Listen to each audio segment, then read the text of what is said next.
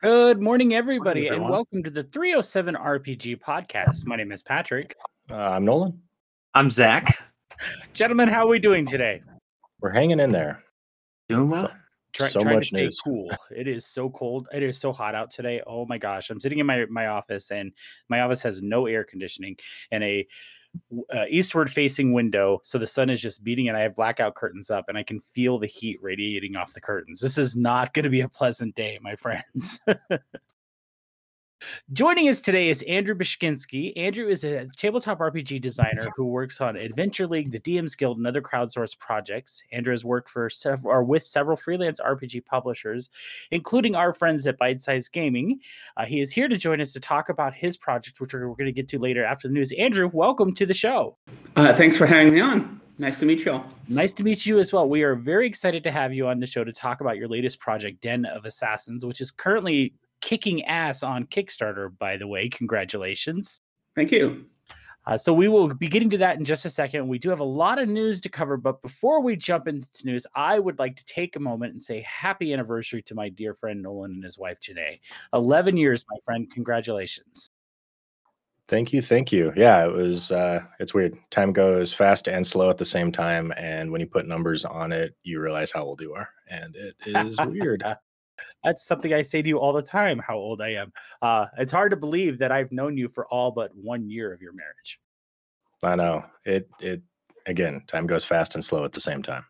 That's right. That's right. All right. So we do have a lot of news to get to, and we do want to talk about Den of Assassins. So we need to dive right into it. And we are going to start with Dungeons and Dragons, where two books were announced this week for D&D. The Wild Beyond uh, the Witchlight and Strixhaven, a curriculum of chaos. We're going to start with The Wild Beyond the Witchlight. This book is scheduled for a September 21st release. Nolan, you're a D&D guy. What can you tell us about this book? Yeah, so it looks like we're finally getting a little trip over to the Feywild. Uh, I know it's been teased and talked about and mentioned quite a bit. Um, I they haven't given us a ton of information. Uh, the big kind of spoiler was the the the image and where we're going. Um, they do plan on giving us more when it's time for their D and D live uh, and July 16th and 17th, I believe, is when it was. Um, but they have promised new characters, monsters, mechanics, and story hooks suitable for all players and experience levels. Um, one of the things that uh, Zach was talking about was like the carnival, uh, you know, if, and and and some of that stuff. If there's going to be, uh, I don't know, we've seen it with the Ravenloft of uh, them being able to transverse and, and, travel that way. Now, are we going to get an interplanar carnival circus and like i'm kind of curious about just some of the the ways people travel uh and all that there but um the the fantasy art looks really cool i think and i could be wrong if that's a displacer beast uh in a, a very stylized art um but I'm I'm excited for the Feywild. I'm curious about it. I think there's a lot of opportunity to have the crossover stuff and tell a really cool story uh, of seeing what has been gone, what has come back, and getting more and more creatures and monsters. There's nothing quite like seeing a a beautiful little uh, bunny and getting attacked, just like uh, Monty Python's. So, Zach, what do you think? What are your thoughts on this new book? Uh, I don't know what to think yet. I'm just wondering: is it going to be like a like a Dungeon of the Mad Mage or Tales of the Yawning Portal book, where it's just a series of adventures and you fit them in wherever you want to, or if it's supposed to be like Tomb of Annihilation and you're supposed to play through a story. Well, you know, they say it's the next big adventure, so I'm gonna guess it's actually gonna be like Tomb of Annihilation, where you're playing through the story. Yeah. So. So yeah, I'll be curious I mean, how I, that plays out. Uh, Andrew, when when we have guests on our show, we like to include them in the discussion before we get to their topic. So I'm curious, what are your thoughts on this book? Well, I wore my Killer Bunny shirt uh, in in honor of the Feywild, obviously. Um, maybe not that killer. He's reading a book, but um, yeah. Uh, so yeah, I'm pretty heavy into D and D as well. There were a couple of interesting tidbits that kind of uh, came out when they showed sort of the back page of the book and stuff like that.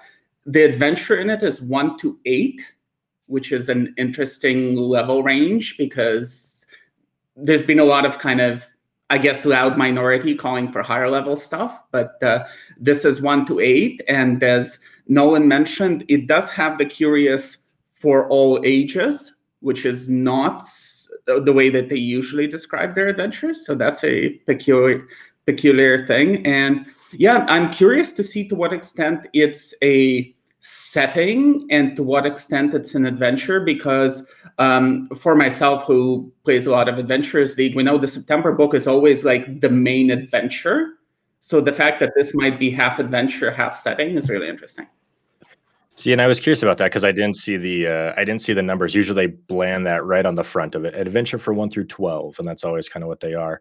I'm I'm curious now that you say that because I totally missed that. If we will get something like uh, the Dragon series, if we will see a one through eight, and then maybe an eight through fifteen later, because like you said, how can you have you know half book, half adventure, and not have more I don't know mm. payoff coming in the future. So maybe we'll get a, a continuation of this tale. Maybe it'll be a series because there is a a a not so silent minority who wants to see some, especially in the Feywild, right? I want to see an eighth level Fey Guardians style, you know, Frost Queens. You know, give me something epic. We're going there. Let's let's kill the party. Right. You think they've just finally accepted that the like the the campaign falls apart by the time that people hit level seven and they're just like yeah you're only going to hit level eight anyways that could be um, here's my question though could we be. were promised a new we were promised a new setting and we were promised it was going to be if i remember correctly it was a setting that we knew obviously it's the Feywild. We're not getting Dragonlance. We're not getting the others that we had all hoped for, like Spelljammer we're getting the Feywild. And I'm curious. Oh, Andrew, you look like you have something to say to that. Uh, so, um, what's his name? Um, the lead producer of D and D actually Perkins? he tweeted about this. Um, uh, no, uh, sorry, uh, Winninger. I forget his first name, which um, uh, means I'll never get hired again. Uh, but um, um, I forget. But yeah, he actually tweeted. He said there is another release between those two books and he didn't say really? what it was.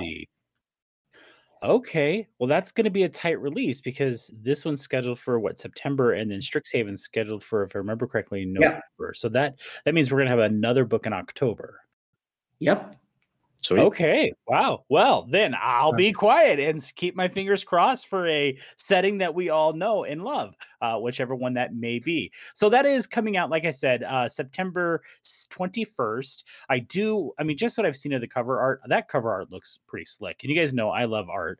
And when I look at that book, that book looks amazing. I love that that big top carnival feel, the jester, and I don't know that who that guy is in the background. I immediately think for whatever reason, private eye he strikes me as a private eye. I love the top hat he's wearing, and I don't know what that watch is that he's holding, but it looks like it's magical of some sort. So I think this book looks amazing. I hope it's going to be as amazing as it looks. But we did get a second book this week, and I want to bounce over to that.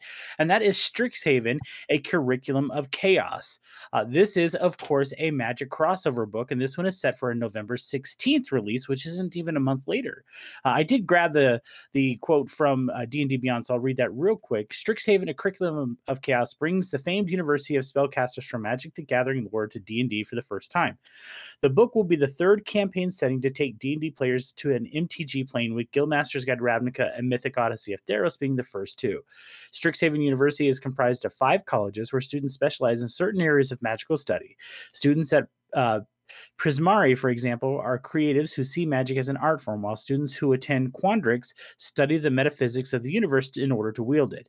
Check out the breakdown of the schools of five colleges below, and I didn't grab all that, so you can go to D and D Beyond to check that out. Zach, I want to start with you because I kind of know how you feel about MTG crossovers, especially when I took a look at the, the the look on your face before you started smiling. So, what are your thoughts on this one? I I have mentioned this before, but I don't play Magic the Gathering, so I have zero investment in planeswalking or going to these other worlds. And so rather than finding it approachable or appreciating it, I can't stand them. I hate them. And I just don't I don't want everything to be vertically integrated. Well, we've talked about this before, and, and really, it is a great business model that WotC is using to bring players across the camp or across the uh, the brands. And I think it's I think it's a good idea. I may not agree, uh, like the book, but I think it's a good idea. Nolan, or yeah, Nolan, we'll go to you next. What are your thoughts on this one? Um, so from a standpoint of it being a D&D versus magic thing, uh, kind of the same boat. It doesn't, the crossover thing doesn't excite me. Uh, but there are um, this this very easily could be a Hogwarts in your campaign. You don't need to have anything magic related other than you could keep the names and the titles. Um, the for me, from a player standpoint, this came out as the Unearthed Arcana. Uh, so you actually got to see how the subclasses were and the colleges. And I thought that was really interesting because you choose the college instead of the subclass. So I could be a warlock, you could be a wizard, and we could both go to the uh, Lorehold College and then our bumps and levels i will gain warlock things but when it comes to the subclass things we will gain the same classes because we learn the same classes. We just learned in a different way. Um, i thought that was a really interesting way to approach uh, character building. Um, it it to me it felt it felt like old school prestige classes. Um, and i know that we will never get them because that was something that was not ever, I guess, popular for fifth edition, according to the polls. Um, but I think this would be an interesting way to not tack on power level, but it would be neat to be. Uh, you and I both went to the same assassin school, right? And I'm a fighter and you're a rogue, and we have a similar skill set along that path. Um, but I'm still the muscle, and we're still that there. So you could create these little pockets of, uh, you know, a group uh, uh, a circus, uh, you know, whatever you want to create, and follow that same path. And you wouldn't have to worry about, you know, you could create so many cool opportunities with this of uh, just different groups, uh, collections. You know, a bard, a rogue, uh, and a druid are all a part of this, you know, circus, carnival, or whatever. You all have a similar skill set. You just get there differently to entertain the crowd. You know, it's I don't know. I yeah. I think it's you have neat. a bear casting magic missiles. well, depending on what it is. So, like uh, lessons of the past for the magic uh, mage of the lore. Every person that goes to this college at sixth level can, through your studies, you learn how to better listen and take heart to the teachings of history. When you bond with an ancient companion, so apparently everybody in lore gets a companion. So now you're a warlock, a bard, a fighter with this ancient construct companion, and you can teach it to be a healer, a sage, or a warrior. Uh, and so it's one of those things of I don't know. It it opens up so much more. A lot of times I say, you know, I I want to be a rogue who's also a little bit of a paladin, right? I want to be the church's assassin, but that's hard for me to navigate and make and make the theme, you know, sneak in a smite or sneak in something like that for that moment. Um, I think this here would just open up, be what you want to be in the subclass and go get it. Like again, how you get there doesn't matter as long as you get to play the character you want to play. So Leave it Uh, to you to think of it that way because I would have never thought of it that way. I that's that again. It's just from a class thing. As far as throwing the lore into your game and stuff like that, uh, Magic always has the the Magic crossovers have always have the best Magic items. Um, and so if those find a way into my D and D campaign, I'm happy because the Eldritch Blast uh, bracer uh, I still would like to get in my game at some point because that thing is broken and amazing. So, but the the UA was all about it as well uh, as far as the the subclasses for testing. So it, it's getting close. I get all that, but just don't put it in a magic game. Just don't put it in the magic book. I, I will Make I your will own setting. I will send you the book and I will cross out anything that's I'll Says just- magic. That's it. Yeah. Just, yeah. just Welcome welcome to uh, yeah. Ardvald the Gathering and enjoy my Andrew, are you a magic player? I am not. I like I know what it is, and at one point about 15 years ago, I downloaded Magic: The Gathering online and maybe spent some money in it, and uh, which is now lost in the bowels of my long dead previous computer. Um, so. Um, however, yeah, I kind of like the discussion that we had uh, here between Zach and Nolan. It pretty much encompasses how you know the word on the street, if you will, amongst people. I have to say that with the, I don't know if it's the magic school appeal or whatnot, most of the people I kind of, you know, in my community and such, I, I very much on kind of Zach's side of things. It's like we don't want this Magic the Gathering, just give us D and D settings, etc. But at the same token, I'm finding that this is the first of the Magic books where even those people are like, but a magic school would be pretty cool. It's it's like no, I We all hate want magic. I Hogwarts. never wanted, but this would be pretty cool. um, yeah.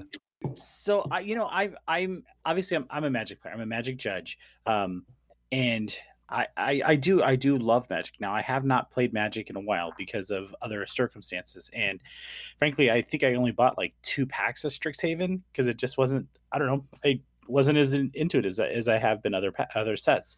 Uh, come talk to me when the Lord of the Rings set comes out. However, um, I think there's cool things that can be taken out of each of these books. Now, I I, I did buy Guildmaster's Guide to Ravnica again.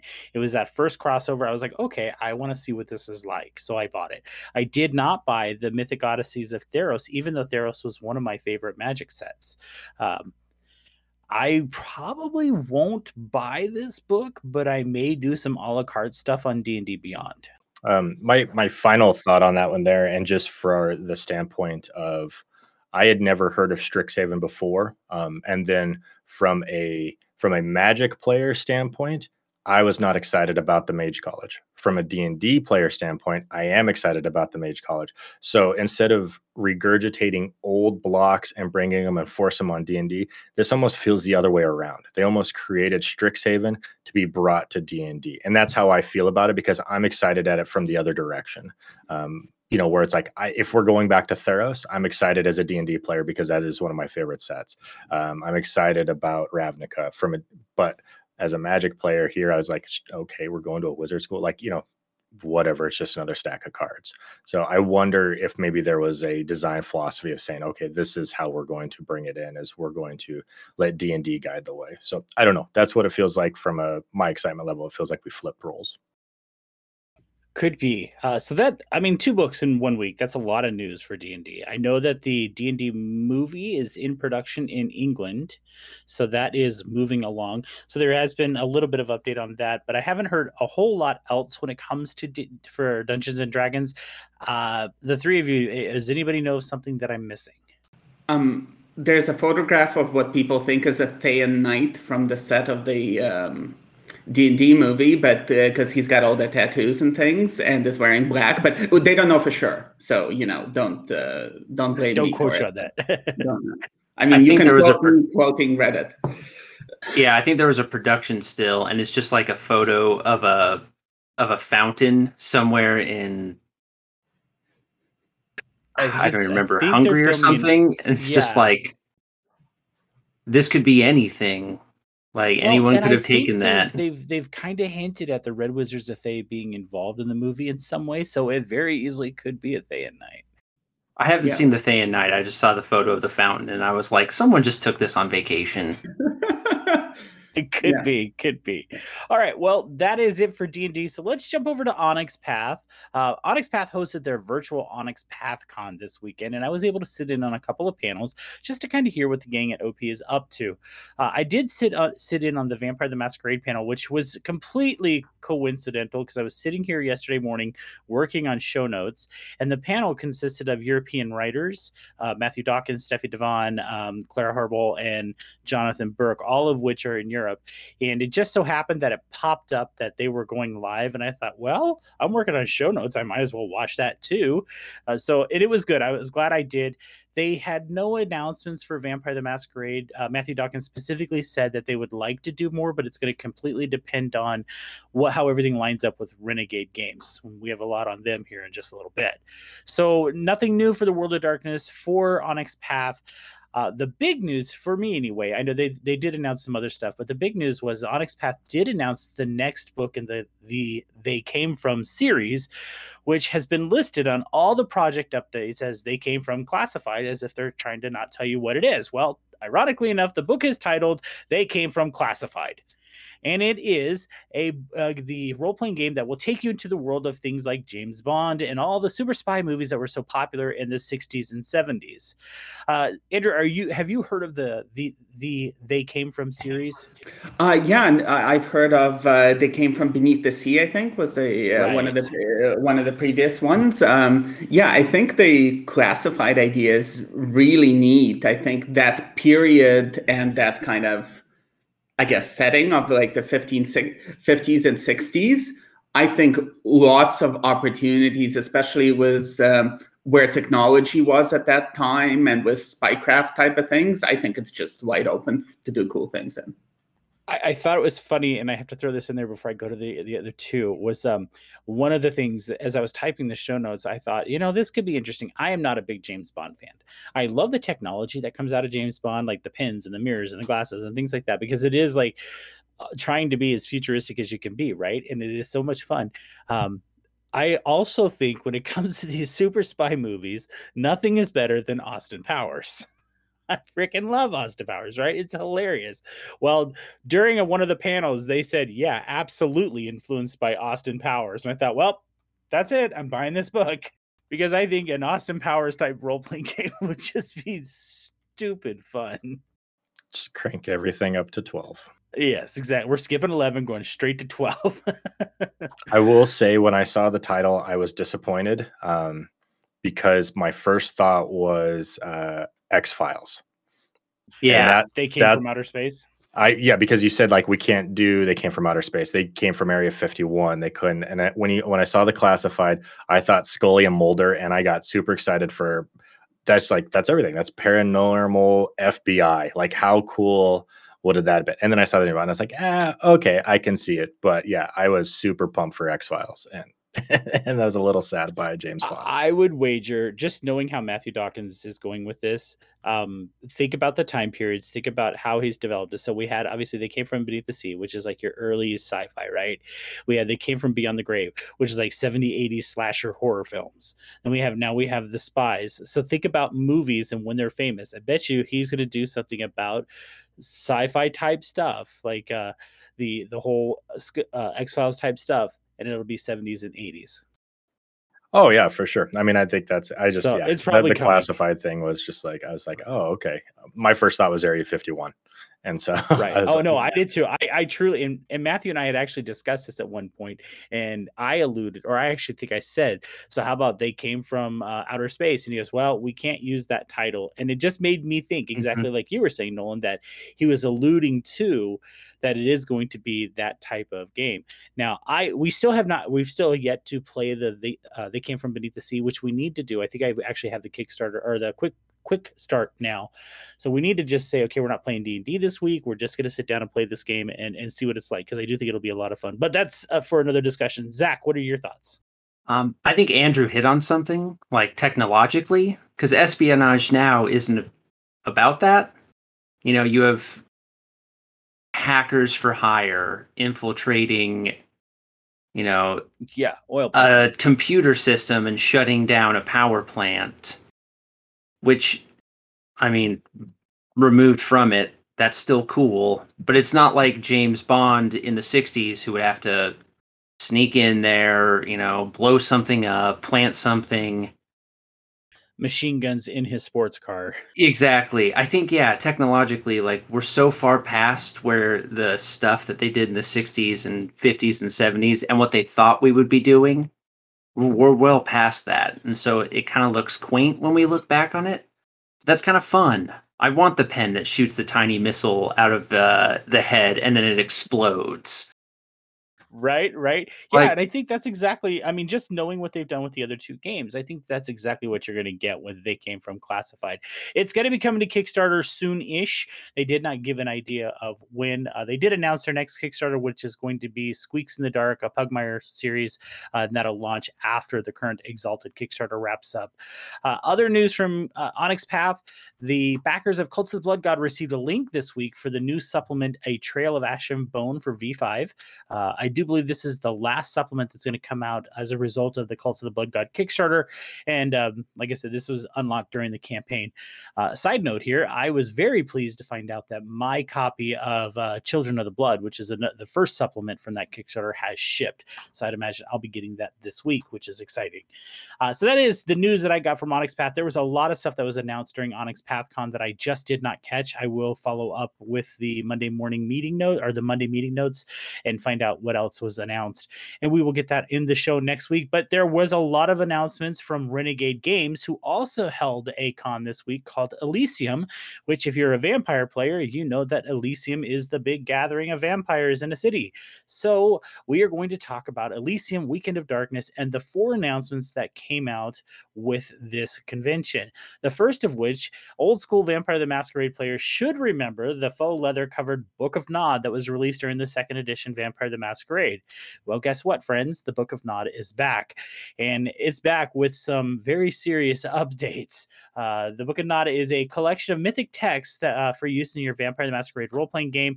Um, if you are familiar with the lore of Vampire, this was like the book. This was like the story of Cain that uh, a vampire archaeologist, not Beckett, was able to put together. Um, so the way the book is going to be presented, it's going to be in a faux leather-bound hardback book with silver foil, gilded pages. The the cover is the same cover that they used from the original Book of Nod. There will be a blood red ribbon, which of course is just for aesthetics.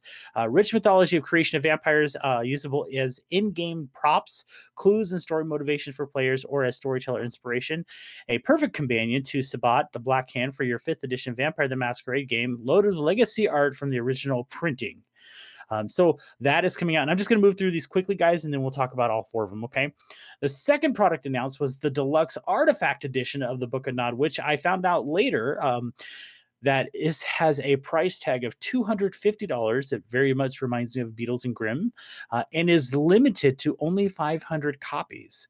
You will, of course, get the book in a deluxe uh, artifact edition cover, 14 parchment quotes here scrolls.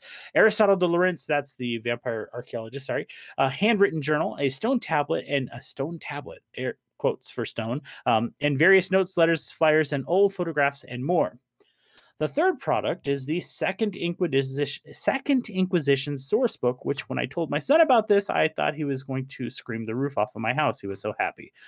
Uh, the Secret Church and the Hidden State, hunting the hunters in cities across the continents, antagonist's guide to the uh, to the rising Second Inquisition. This book contains opponents of your kindred and their special forces and equipment, information on the uh, the fires rising against the world's uh, the world's vampires, stoked by the Society of Leopold and the American First Light Black program. New tools to expand your chronicles, including eldritch artifacts, magical items, Nolan, uh, dozens of dangerous antagonists, and the tactics your coterie can use to fight back. And the last product, and this one doesn't need a whole lot of discussion, was the Vampire the Masquerade dice. This will set will include 13 custom black D10 and five red hunger dice. And before Zach says anything, yes, Modiphius already released a set of vampire dice. Renegade is just getting their money. That's all. so okay, so that is all the announcements for vampires. That or Andrew, I know you said you don't know vampire very well, but um, I wanted to chat with you and see what your thoughts on some of this was. Um, yeah, I mean, I'm familiar with Vampire from, um, you know, seeing the video games and the shows. I've not played the actual game, but I have to tell you that, like, uh, looking this up before the show, the Book of Nod, which is apparently this written in the form of an epic poem. If I was playing a game and there was an in-game epic poem available in any kind of version, I would be all over that. I, I've written um, I've written for one of my adventures. I wrote like a mini tome of poetry bec- that could be used in character, and I think for any um, anybody who's running games in the system, having an in-world thing especially when it's poetry it's so easy like you can literally just grab a stanza and build a campaign around it because it's kind of this mysterious thing. So as a tool i think that's fantastic for any game. So i think that is really really cool. That's the thing that struck me from those announcements well, and you pegged it by saying grab a stanza and use that in your game because really that is how the Book of Nod has been used. Um, you find a fragment of the Book of Nod, which then sets off all sorts of stuff. Like, you, I mean, think about like uh, if the Catholic Church, and I'm using the Catholic Church in the uh, cinema um, sense. I don't want anybody to think that I'm saying the Catholic Church is this way. Um, if the Catholic Church found out that there was a a fragment of the works of Jesus that completely disproved everything that they believed in, they are going to work their asses off to prevent that from being released.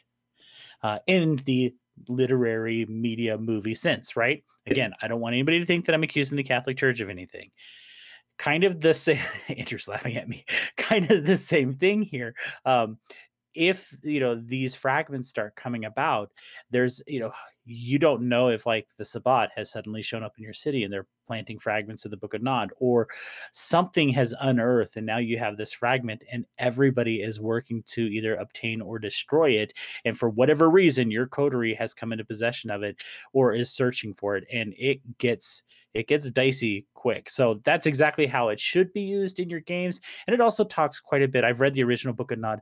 It talks quite a bit about like the creation of vampires and what Cain went through uh, before embracing more vampires and Lilith and the Dark Mother and all sorts of stuff. So I th- I'm stoked for this fucking book. Like I, I actually already went and pre-ordered it because I was super excited for it. So anyway, I'll, I'll, I'll shut up. Zach, let's let's talk to you about this one. I think it's really cool. Um, I'm not too interested in the Vampire the Masquerade lore as much as others are. I did enjoy playing it. But I think it's I think it is nice to have something that you can that's lore heavy that you can purchase so you can interact with like the fiction, but that you can also use in your game. Like it's both. It's not just it's not just a source book, it's also a story, but it's not just a story. You can use it in your games. And I think there's just a lot of news coming out this last week. And I'm starting to worry that like things are going to get lost because this is kind of a big release. Like that's a, it, Yes. the book is huge and it comes in a literal crate. well, that's the deluxe edition. Yeah. and so for all this information and i think the decentralized nature of vampire the masquerade is great because you have multiple companies who don't need permission from one person to do stuff So that's that's not true. They absolutely have to have Paradox's permission before they print Oh, do they? anything. Yes. Everything that Okay. they do has to be submitted to Paradox. And at the moment, Renegade is the only company authorized to produce vampire stuff. but there's also like onyx path is can do some Right, stuff But at the moment, they're And not so- allowed to. see that's a shame and it makes sense i was like there's a lot of news coming out but Right. Right. And Onyx Path is working with Renegade and Paradox to get that uh, to be allowed to do it. And I'd imagine because I'm sure Justin Achilli, who is the leading the design of vampire stuff, who is an old school World of Darkness person, um, he knows Rich Thomas, the owner of Onyx Path. Uh, I would assume they're at least cordial. So I I, I would hope because Onyx Path has done a great job in their books. I would hope that they continue that, and I would wager we're going to see a lot of writers from Onyx Path working on the vampire stuff for Renegade. i was I- I mistaken about wager. the nature of it then Right. but So we'll i feel see. like i feel like they announced too much at once well, it that's was their take. big con, so we, we we I expected them to do something. So, but technically, only two books announced. So you had the the Book of Nod, the Deluxe Book of Nod, the se- Second uh, Inquisition, and then the Dice. Nolan, what do you think? What are your thoughts on this book? Uh, the Book of Nod looks cool. The Second Inquisition book looks really cool to me. Uh, I could finally be a good guy in the world of darkness. So, I mean, I'm a paladin by nature, so I would gladly uh, hunt vampires.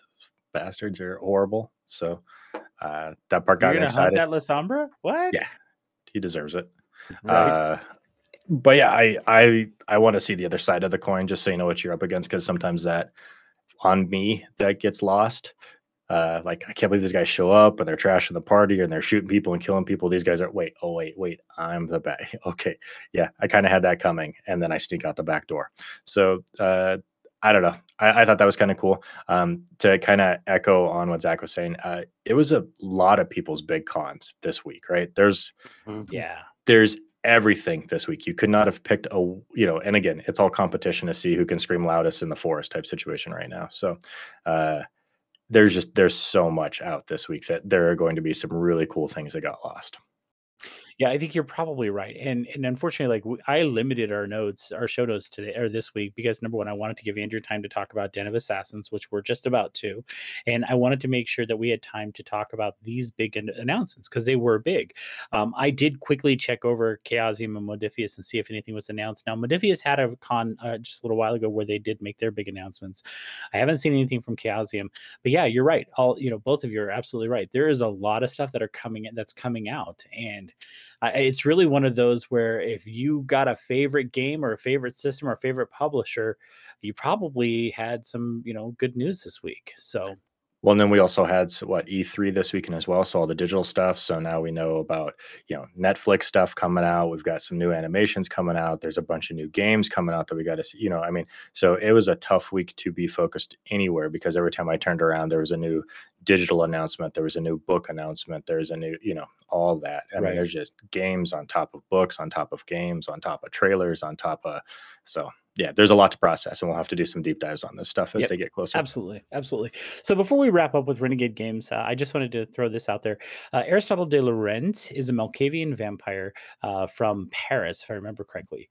He is the author of the Encyclopedia Vampirica, which is I want to say that came out revised edition vampire uh but it's one of those it is absolutely a coffee table type book that no one like that no one mentioned for the book of nod um it is absolutely a coffee table book in that it is supposed to be a complete encyclopedia of everything there is to know about vampires in the world of darkness uh, aristotle de laurent is Beckett's adopted father. Aristotle is a Malkavian, Beckett is a gangrel.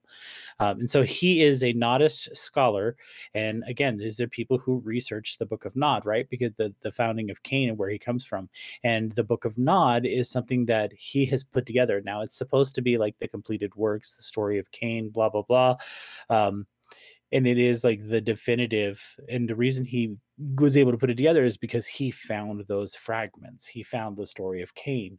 So i mean it really i used to i used to refer to it as the vampire bible because cain was the founding right? He was the number one and this was his story much like the bible is you know in many ways the story of jesus. So that's how i used to refer to it in my games um right or wrong whatever.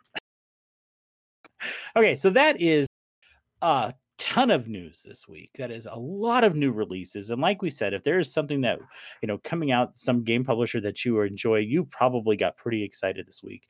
I'm excited for Second Inquisition and the Book of Nod. I did go ahead and pre order both.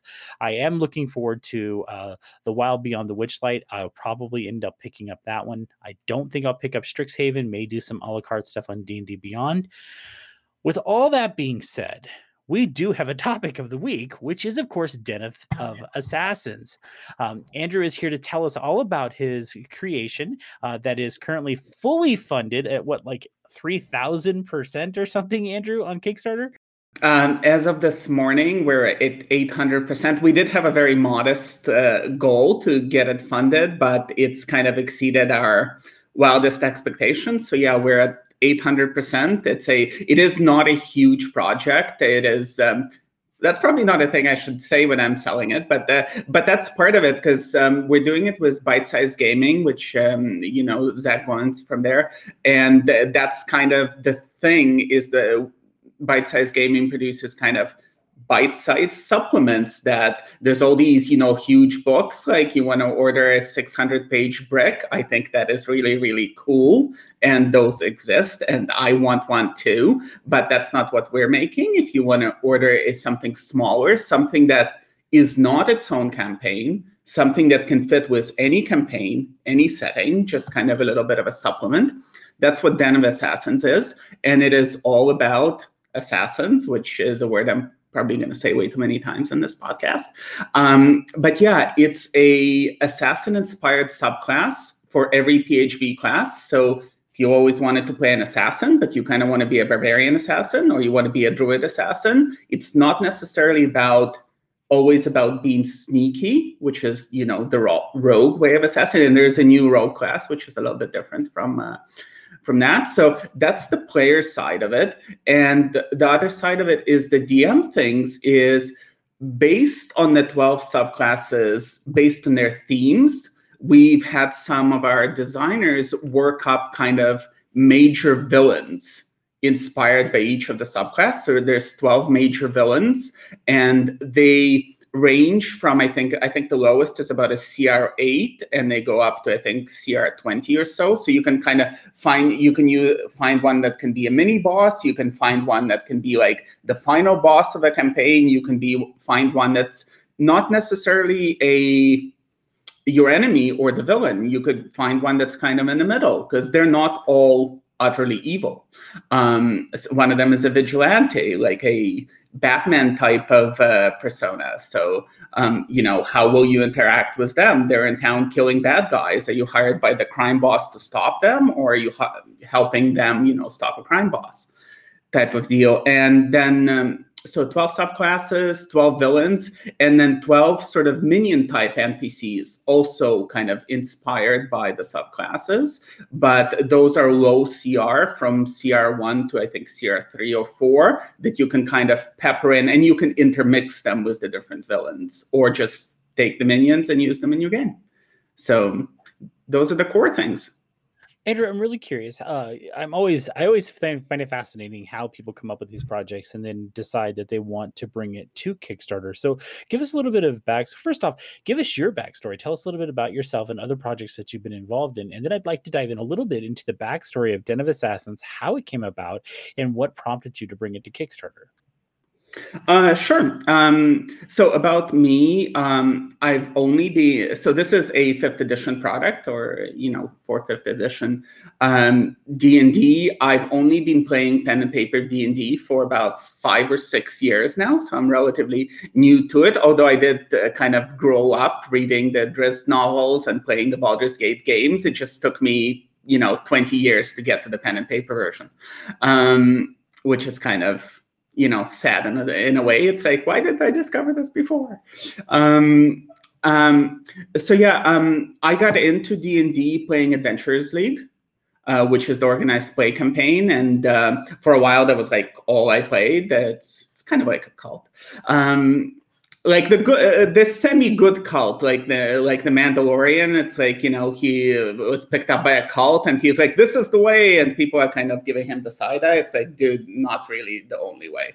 That's kind of how the Adventurers League is. It's like you know you play it and it's all raw and it's like this is how you play d&d and then you kind of meet other people and it's like you know most people don't play d&d like that uh, so so yeah i did a lot of d&d i started writing for the Adventures League organized play community content program.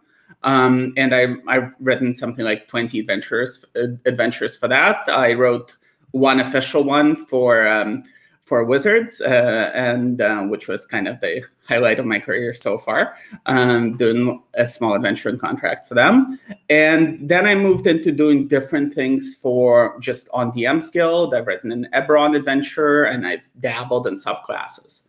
So that was kind of me and my background in RPGs. And then um, as far as Den of Assassins itself, um, I've always liked Assassins because um, Assassins are cool, and Rogue is usually my first character in any new game, whether that be a um, whether it be a computer game or an RPG. Even if it's a space game, I will be Space Rogue. I, you know, I I was playing a Star Wars campaign and was I think Saga edition, and I was playing a Jawa rogue mechanic of some kind. So it's like I'm gonna be the rogue. So I've always liked assassins, and um, I started formulating this project around just because I found a lot of the time, hey, I want to be an assassin, but I don't want to be the rogue. I don't just want to be doing sneak attack. I want to be more interesting assassin. And I sort of thought, well, what if I made one for every class? And I came up with a bunch of them. And then I started thinking, well, this actually works. And um, why don't we make it a little bit bigger? And then by that point, I'd been working with Zach Goins, who is the producer in this from Bite Size Gaming. I'd done a couple of things for him, namely the um, Captain Heartchild Guide to Rare Dragons, which was um, one of their previous pub- publications. And we got along really well with Zach, and I really kind of liked that he knew how the whole Kickstarter thing worked. And, you know, and um, initially when I came up with Den of Assassins, I thought, well, I might I'll publish it on DM's Guild. But most people on DM's Guild knew me for my AL stuff. And so those people probably wouldn't buy stuff that's not designed for AL. So I didn't really have much of an audience. Whereas um, talking with Zach, he said, Hey, this is a really cool project. I think we'd have an audience for it at Kickstarter and just like a wider audience. And we started working in that way. And we brought in um, I think seven or eight other um, designers and writers just to come up with NPCs to give it a little bit of diversity and to creativity to you know give us different things.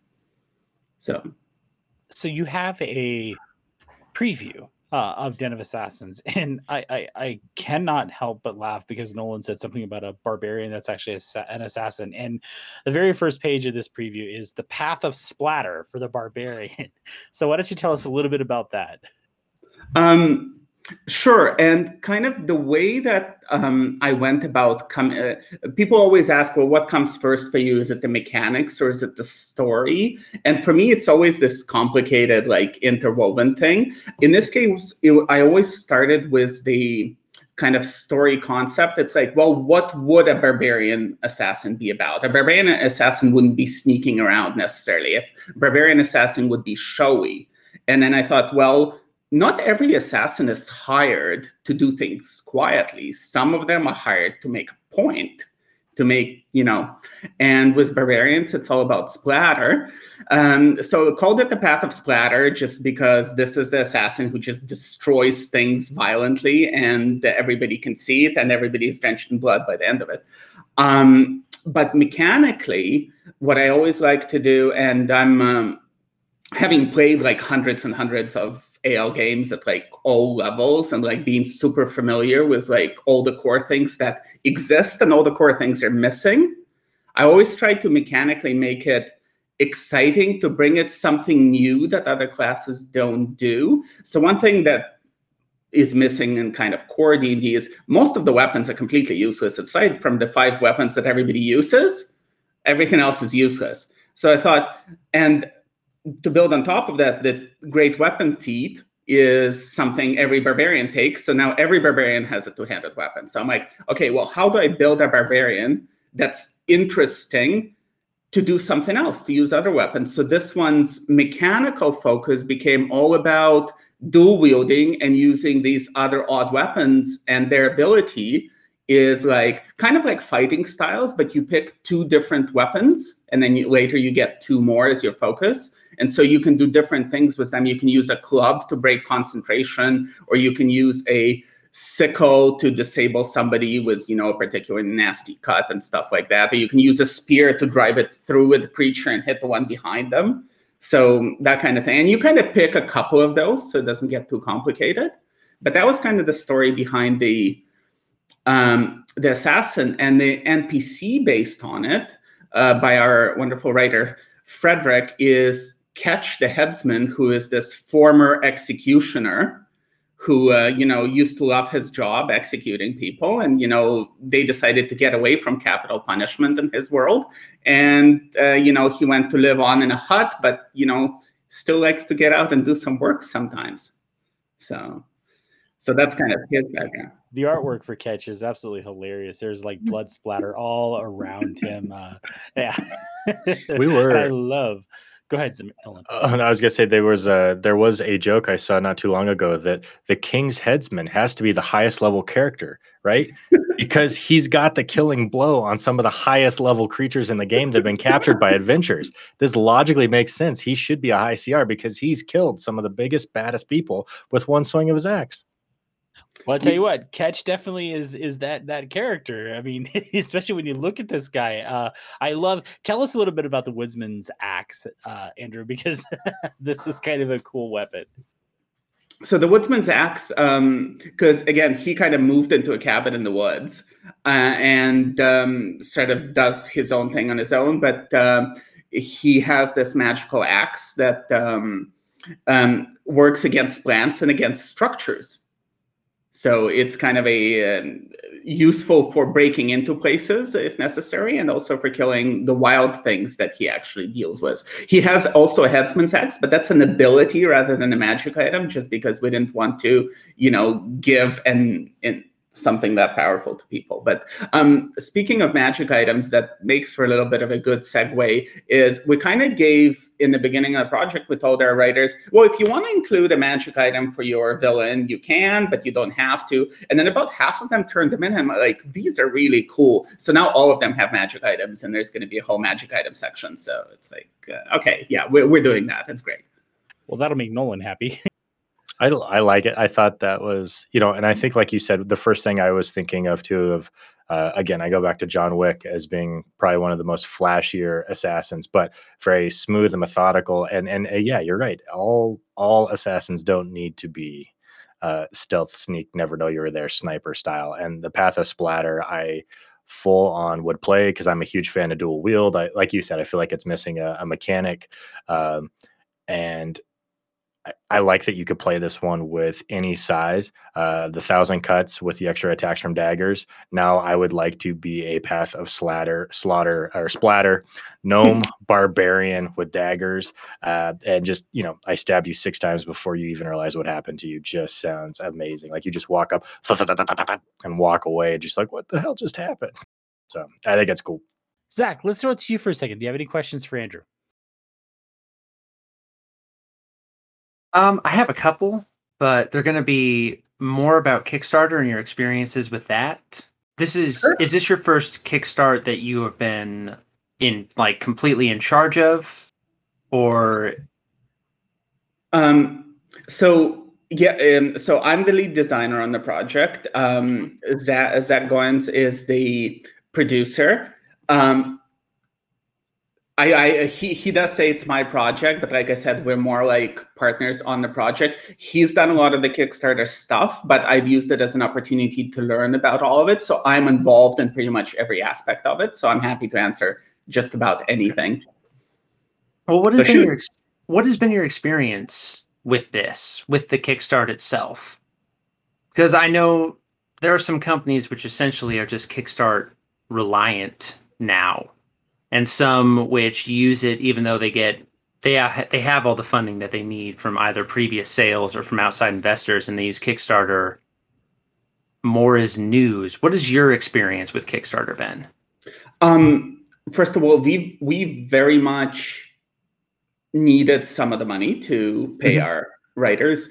Um, the experience for me is with because again i'm comparing it to where i'm coming from which is publishing content through something like dm's guild or RPG, and it's becoming a very those marketplaces both of them are becoming very very saturated.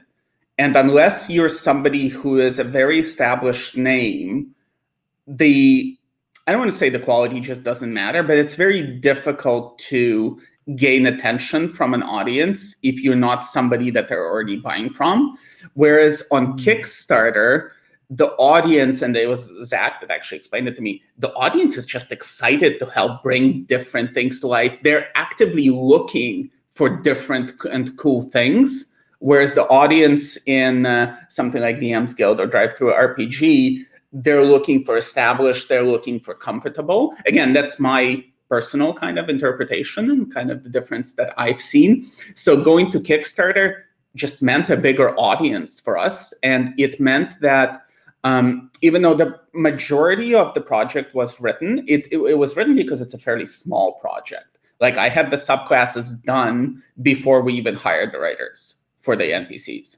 So the sub like all the subclass technology uh, tech was done, text was done. Some of the flavor text wasn't there, but like all the and so we could say, hey, we're doing it based on this. We just need you to come up some with some really cool NPCs, and this is how much writing. So even their writing was done before the project funded, but at the same time, if it was bigger, we would have needed more money and um, things like art without the Kickstarter funding, we wouldn't have been able to go out and because it's just it's all out of pocket. And if uh-huh. you're running it as a business and as an expense, that is a lot of out of pocket for you know an individual. No, that makes sense. And I I think that's good to hear because a lot of people want to get into the business. And it's good to hear that through Kickstarter you can pay those people to do it. You know, Zach, I, I think it's interesting that you bring that up because I do think there are a lot of companies who jump on Kickstarter for every single project that they have. Uh, one that I can mm-hmm. think of in particular, who I know has the money to produce the games, is Cool Minis or Not, CMON. They produce some amazing games like Rising Sun and um, uh, Blood Rage and Zombicide, great, great board games, right? But they kickstart everything and they don't need to. But then we have people like Andrew and Zach and and in a lot of extent uh in a lot of instance onyx path who they don't have a big corporation like world uh uh wizards of the coast supporting them. They use kickstarter so like andrew said paying the paying the the the artists and paying the writers giving them and i know i've seen onyx path do things where like hey if we hit this kick uh, hit this stretch goal all of our writers are going to get a bonus all of our artists are going to get a bonus we're going to help you know fund this book better because we're able to pay these people and that means more writers are going to stay with us so i think it's awesome that we see these projects like this and these independent creators use kickstarter to produce these books and i'm, I'm glad you asked that zach that was a great question I, if only for the barbarian. I mean, I backed the project. Um, did you I think it was- I. I, I think it looks great. I love it. I'm just glad to hear that your experience has been positive and that Kickstarter is able to give you a larger audience. I didn't know that about DM's Guild. It kind of makes sense now that you say it. Well, I think we Yeah. see that with a lot of stuff, right? It's hard to get to page one of YouTube and Twitch, right? It it it's not Yeah. designed to be discoverable in a way that Kickstarter is. You have to, you know, you have to scroll pretty far to the bottom of the page to see 10 viewers past the, you know, 100,000 that get to watch Critical Role or whatever, you know. So not as a slight to them, it's, you know, they've they've earned that, but it's not a discoverable platform. So Yeah, and that's exactly it as far as DM's Guild. If you publish a product on DM's Guild, just because of the volume of stuff that's coming out, and the quality has increased a lot as well. So this is in no way bashing the platform. Like I literally published something on DM's Guild like three days ago. So it's not it's not like, oh my god, I've dumped DM's Guild for the wonders of Kickstarter. I'm still working on a lot of cool stuff on there. And plus you get to play in the Forgotten Realms and Eberron and things like that. But um, yeah, I was saying you publish a product within sometimes within an hour, but at most within a day, your product's gone from the front page. It's just gone. And once it's off the front page, I, I I don't know how people find it unless you have like really big personal reach.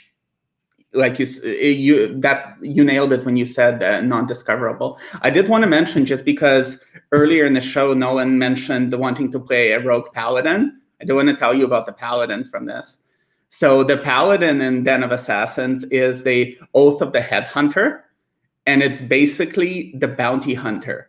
And it comes in with a built-in role-playing mechanic where when you're hired to track a target, like your channel divinity is literally to commit to the contract where you get advantages to track that target for several days but then if you fail to find it there's some you know negative connotations so that's our that's awesome. that's our um, paladin oath of the headhunter Well, I think when you you talk about that kind of stuff, we've mentioned several times on the show of we get tired of spending sixty dollars on a book every time Wizards put something out. So having something that I can pick up for ten to twenty dollars, um, pick up and play uh, is fantastic. Uh, you also mentioned that the quality now is not that you know everybody has good quality. That's just the standard. It has to look good. It same thing. Same thing with Twitch, right? If it isn't crisp, it isn't clean, if you don't have a cam, if you don't have the basics, you, people are just gonna go past you. So the art looks good. Um,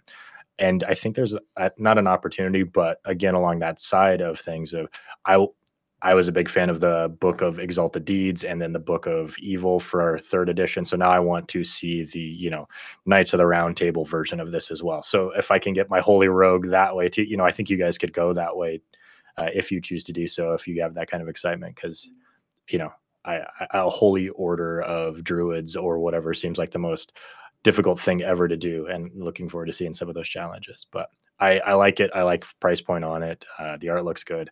And i would pick up more too. I mean I, I think that stuff is so cool.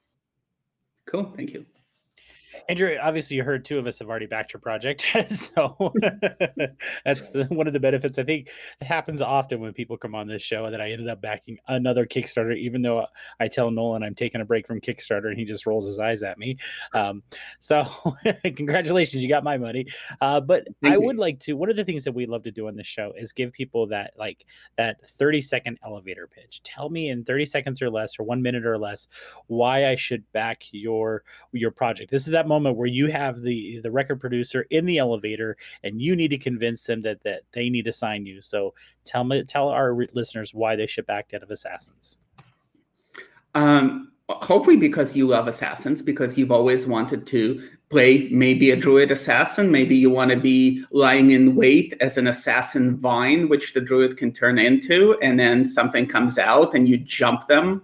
Um, and or maybe you want to be a cleric assassin with their holy disintegration um, or some such. Um, it's 12 subclasses for the DMs out there. It's villains. We're going to have some villain hideouts. We're going to have 50 reasons to have somebody killed in case you didn't have them already. Um, other uh, cool little tools for DMs. We're going to have some feats, magic items just, uh, just for Nolan. Um, yeah, they weren't going to be in there, but since you know Nolan, uh, we'll, we'll, put them in for him. Um, yeah, it's ten bucks to get the whole thing in PDF. It's a little more if you want to get it printed. Uh, we're doing uh, RPG, so all the printing will be on demand. Um, yeah, I think it's going to be really neat. Um, you mentioned uh, John Wick, no, Nolan. That's an inspiration. We're kind of taking a very um, Assassins was a little bit of a humorous tone to them. So something like In Bruges is my inspiration for Assassins, even though none of these things are medieval, but just apply them to in yeah, or Killing Eve. Villanelle is one of my favorite favorite characters, and okay, um, so that sort of thing. And um, yeah, please back us, and uh, you can find Den of Assassins at Kickstarter. It works for fifth edition, works for any campaign. Um, if you back as a DM, there is a subclass only version. So there's a sort of separate PDF you can give to your players, just if you want to see them only the player content. So we're kind of divvying it up that way to make it uh, easier for you. But yeah, I think it's really cool. And um, I think everybody will be able to find something in it. Den of Assassins is currently on Kickstarter. The initial ask was for $1,000. They're sitting at $8,892 as of this recording. 450 backers with 24 days left to go. So, plenty of time to get in on this one. The link is obviously in the show notes. Andrew, do you have any other products, uh, projects that you're working on that you'd like to tell us about? Um, unfortunately, the, the projects I'd really like to tell you about, I can't tell you about, but uh, I, am working on an adventure for Gamehole Con, which is a big AL con and other con. And if the border opens from uh, Canada, I will be heading over to Gamehole Con to run it a bunch of times for people. So if people come out to Gamehole and they want to play with me, um, I'll be running my adventure there. If not, I'll be running it online for their online version. It'll be one or the other. So if I'm there, I'll be running it in person. And um, have a very exciting Eberron project coming coming out, which I can't tell you about because of things, but I can tell you that it's Eberron and it's coming out really soon on DM's Guild. And uh, if you follow me on uh, Twitter or anywhere else, um, you'll hear all about it. Zach Nolan, any other questions for Andrew? I d- I don't have any. I got I got one because we've talked before about like the fantasies that you can't play in fifth edition, and I hadn't realized until now that the assassin is one of them. Because the assassin subclass is just about sneak attacking people. You know, it's not about like blowing up the car in front of someone so their car has to stop, and then John Wick goes in and takes them out. What's another fantasy that you don't think fifth edition allows you to play out? And would you give that fantasy the same treatment that you're doing right now? Um, I think the the biggest thing for me, and it's um, I don't even know if it's a specific fantasy, but it's this idea of it's uh, fifth edition lacks in social mechanics, for lack of a better term, and it's this idea of coming into an encounter and your encounter in real life time is a one hour tense conversation with somebody where you're actually using abilities and mechanics to get a best of them in the conversation. But you know um, you're also just talking. Like fifth edition approaches it in a very sort of loosey goosey way. You talk you talk for half an hour and then you run roll one persuasion check and there you go which i think is really it lacks that tension of that conversation and as well as a tie to some kind of a mechanical thing. It's like, well, I move the conversation in my favor by doing this mechanically or by using that ability mechanically, where you kind of can over time like build the tension and do it kind of like a combat like a combat like builds over like an hour or whatever and it doesn't do that with social so that's like that's a fantasy of mine is like because there's always these moments in movies and in books where there's this really intense conversation where everybody's just about to die hinging on how it goes and um, like i would love to do that in fifth edition and maybe other systems do it better but i'd love to do it in fifth edition and um, i may one day i've I've not explored it. Like I've I've done some mechanics, like in uh, unique um, social mechanics, but not like a full thing. So, does that kind of answer your question? Yeah, no that that does answer my question. Andrew, thanks again for joining us. It's been an absolute pleasure to have you on the show. Yeah, thanks so much for having me. Join us next week as we will be joined by the creator of Vampire the Masquerade, Mark Rein-Hagen. Mark is joining us to talk about the latest project that he is working on with, of all people, our friend Zach Goins at Bite Size Gaming. And before we sign off, I do want to take a moment and just give a huge, huge shout out to Zach Goins and the crew at Bite Size Gaming. Zach has sent so many creators our way to be on our show, and I truly cannot tell him enough how much I appreciate it. I hope one day, Zach, that, that all of us can meet in person at a con somewhere. That is our show for this week, everybody. Thank you so much for listening. We'll see you next time. Thank you very much. Cheers.